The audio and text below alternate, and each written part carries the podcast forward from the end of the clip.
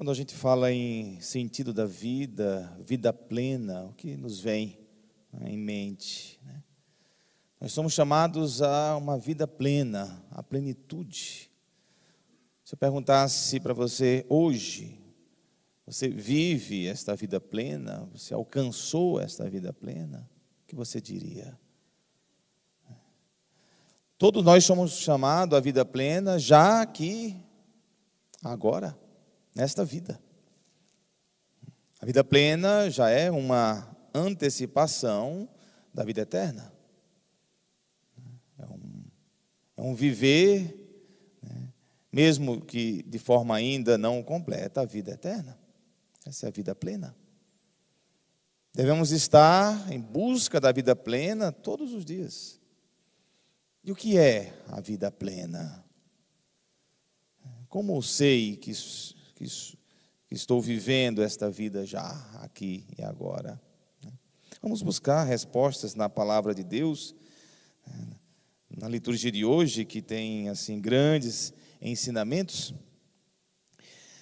Jesus Cristo enfrenta os judeus que murmuram, que reclamam, que se escandalizam, porque Jesus diz: Eu sou o pão que desceu do céu. Isso escandaliza escandalizou os judeus, sobretudo os seus compatriotas, ficaram tão escandalizados que eles diziam: Mas não é esse Jesus, o filho de José? Não conhecemos seu pai sua mãe? Como querem dizer? Como é que ele diz agora que é divino, que veio do céu, que veio do alto? Então é isso mesmo. Jesus é o pão do céu. Jesus é aquele que veio da parte de Deus para nos dar esta vida plena que é uma vida em Deus já aqui e agora. Para alcançarmos a vida plena, nós precisamos de alimento, alimento da alma, o alimento da alma. Né? E nós nos alimentamos com o que vem do céu. A alma só se alimenta com o que veio do céu. O corpo se alimenta com o que vem da terra. Mas vocês sabem que o principal alimento da, da nossa alma vem do céu. Então, quando Jesus Cristo diz, Eu sou o pão do céu, e quando nós falamos em pão, nós estamos falando de alimento. Então, Jesus está dizendo, Eu sou o alimento da alma. Eu sou o alimento que dá a vida plena, que te eleva para, para o céu. Isso escandaliza os, os judeus, eles não conseguem entender, porque para eles a, o Antigo Testamento já era o suficiente para alcançarmos a vida eterna, a palavra que eles tinham, mas eles não tinham compreendido ainda que Jesus é a palavra. O próprio João, no seu evangelho, ele diz: O Verbo se fez carne e habitou entre nós. O Verbo se fez carne, ou seja, a palavra, verbo, quer dizer palavra, a palavra se fez carne. Então Jesus é o alimento espiritual. Se nós queremos alcançar a vida plena, nós alcançamos em Cristo, na pessoa de Jesus. A vida plena é uma qualidade de vida. Qualidade de vida não só no sentido de ter os bens o suficiente para a gente viver. Nem sempre ter o suficiente materialmente para viver significa qualidade de vida. Qualidade de vida tem uma amplitude. Qualidade de vida é quando você tem paz. Qualidade de vida é quando você tem harmonia. Qualidade de vida é quando você tem motivos para sonhar. Qualidade de vida é quando você tem esperança. Qualidade de vida é quando você tem espontaneidade consegue sorrir com facilidade. Qualidade de vida, então, tem a ver com vida plena. A gente fala muito em qualidade de vida, né? Quero ter qualidade de vida, mas o que é qualidade de vida? É justamente isso. É alcançar uma paz de espírito que te coloca numa situação de esperança, seja qual for a circunstância seja qual for a, a, a situação. Nós temos no livro do, dos Reis, capítulo 19, a gente escutou aqui o momento difícil que Elias está vivendo. Elias estava sendo perseguido, Elias estava se sentindo impotente, porque ele lutava contra os profetas de Baal e percebia que não conseguia vencer, que não conseguia alcançar vitória. E ele estava cada vez mais impotente, ele estava deprimido. Diz aos estudiosos que aqui no Antigo Testamento seria é, o sinal de que ele estava com depressão, uma espécie de um estado depressivo. É, Elias estava depressivo. Né? É, e aí ele se senta debaixo de um junípero, diz a palavra, e fala: Agora basta, Senhor, tira a minha vida, pois não sou melhor que meus pais. É quando ele é, percebe que não tem mais forças e se entrega. Quantas vezes nós podemos também chegar nesse ponto de, de Elias? Não, basta, Senhor, não consigo mais, não dou conta. A impotência tomou conta da minha vida, agora basta, diz aqui. E aí fala o livro dos reis, e deitando-se no chão, adormeceu à sombra do junípero. E de repente um anjo tocou e disse: Levanta-te e come. Ele abriu os olhos e viu junto à sua cabeça um pão assado debaixo da cinza e um jarro de água. Comeu, bebeu e tornou a dormir. Ou seja, o anjo vem do céu. O amparo de Elias vem do céu. Deus amparando Elias neste momento. Diz o texto ainda, mas o anjo do Senhor veio pela segunda vez, tocou e disse: Levanta-te e come. Ainda tens um caminho longo a percorrer. Ainda tens um caminho longo a percorrer. É isso que, Jesus, que Deus diz para você quando você desanimar. Você ainda tem um caminho longo a percorrer. Não pode desistir. Nunca podemos desistir. Você tem um caminho longo a percorrer. Você tem muito a fazer. Deus precisa de você. Ele estava depressivo. Escuta isso ainda tens, levanta-te. Eu gosto muito dessa expressão, levanta-te, levanta-te, ergue-te. Tanto que na nossa sala Coração Aberto eu pedi para colocar bem grande, levanta-te e anda. Que é uma frase bíblica, né? levanta-te e anda. Para as pessoas, quando chegar, ler, para saber que ah, depende dela também, o levantar-se. Né? Não só de nós, e não só de Deus. Levanta-te e anda, tens ainda um caminho longo a percorrer. Elias levantou-se, comeu e bebeu, e com a força deste alimento andou 40 dias e 40 noites, até chegar ao Horebe, o monte de Deus. Olha a força que ele teve, mesmo depois desse estado depressivo, de achar que não tinha mais nada a fazer, desistindo, essa força vem de Deus. Essa força vem de Deus e ele segue o caminho. O, o salmo também que a gente meditou, tem muitos momentos aqui que fala da, da importância de confiarmos em Deus. Diz aqui: todas as vezes que eu busquei, diz o salmo 33, todas as vezes que eu busquei, ele me ouviu e de todos os temores me livrou. Olha o salmista está falando, né?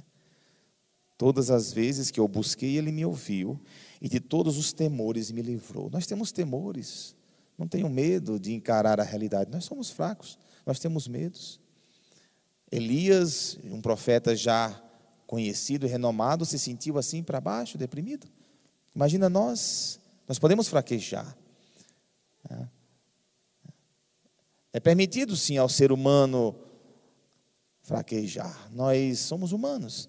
A fraqueza não é sinal de derrota. Saibam disso nos momentos de fraqueza. A fraqueza, para quem crê em Deus, não é sinal de derrota. É um sinal de humanidade, de que faz parte da vida a fraqueza. Mas também faz parte da vida confiarmos em Deus, levantar e seguir o caminho.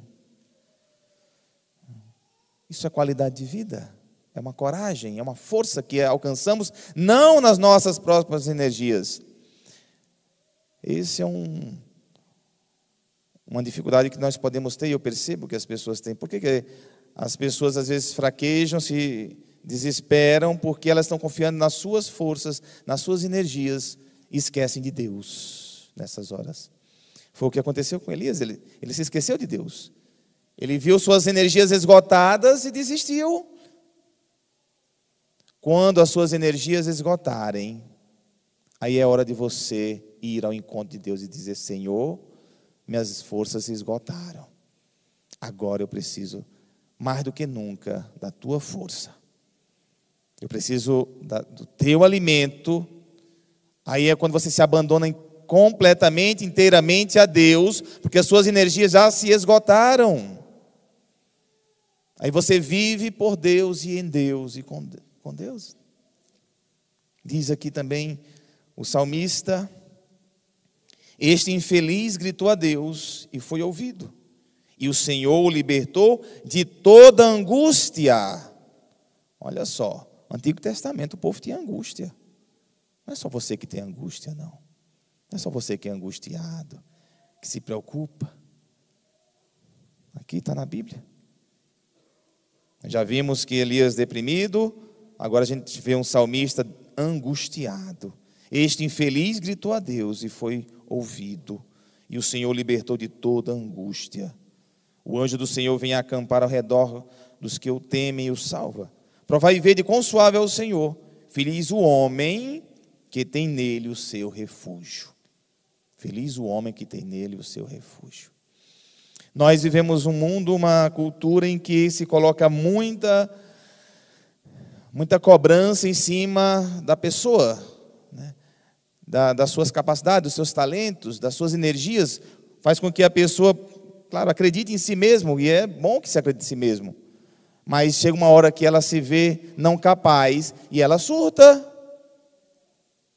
Essa onda que nós estamos tendo aí de coach, essa onda que nós estamos tendo aí de dessas novas é, ferramentas de motivacional, né? são, inclusive já existem empresas muito grandes que fazem aqueles, aqueles eventos grandes, um caminho é, de estudo e, e de fazer com que a pessoa acredite em si. É interessante, mas tem, esconde alguns perigos. É, cuidado, esconde alguns perigos. É, Vale a pena, mas sempre com muito cuidado e, e senso crítico. Porque é um colocar você no centro, é um colocar você diante do, dos seus talentos que você tem, eu sei, é fazer com que você se ame. É quase uma religião. Eu já vi alguns desses movimentos, desses líderes de coach, desse, desse povo, que é quase uma religião. Um dia, uma que participava das missas aqui, já faz uns anos. Participou de um, de um, dois meses, três meses, sei lá, de um negócio desse. E aí ficou empoderada. É, agora o negócio é empoderada. Ficou empoderada, que é importante, estou dizendo que não é. Aí ficou empoderada, e aí veio aqui trazer as imagens. Veio vir trazer as imagens que eu tenho tudo. Não quero mais imagem, não quero mais. Eu já. Aí me, me eu, deixa aí, então a gente dá um jeito, deixa aí. Ele me deixou as imagens. Passou uma semana, o marido dela veio aqui e disse ele, a minha mulher me, me largou. Está empoderada. Né? Então, assim, atenção, atenção com certas. Eu vejo se cria uma, uma onda de de motivação, às vezes sem critério. Né? E pode levar, certo, ao empoderamento, mas chega uma hora que aquilo que nós temos por si só não é o bastante para nos dar qualidade de vida que tem a ver com vida plena, com vida em Deus. É bom que nós descobramos os nossos talentos, é necessário, mas jamais esquecer de Deus, jamais perder o chão, perder a humildade perder a capacidade de se entregar diante de Deus e dizer: Senhor, tu és o meu único Senhor e não um outro. Tu és o meu único Deus, eu preciso de ti.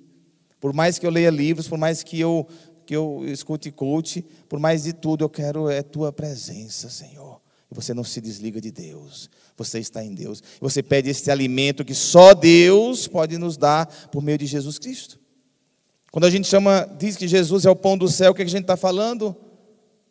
O que fazer para ter esse pão do céu? Comungar da pessoa de Jesus, escutar suas palavras, ter Jesus Cristo como modelo, ter Jesus Cristo como seu único Senhor. Pão do céu é uma forma alegórica para dizer que Jesus é alimento. E o que é que a gente não tem, tem aqui, o que é que a gente tem aqui na mesa da Eucaristia, senão isso, o pão do céu? Jesus, nosso alimento. É. É isso que você veio buscar aqui. Busque sempre o, o alimento celeste. Sempre o alimento celeste.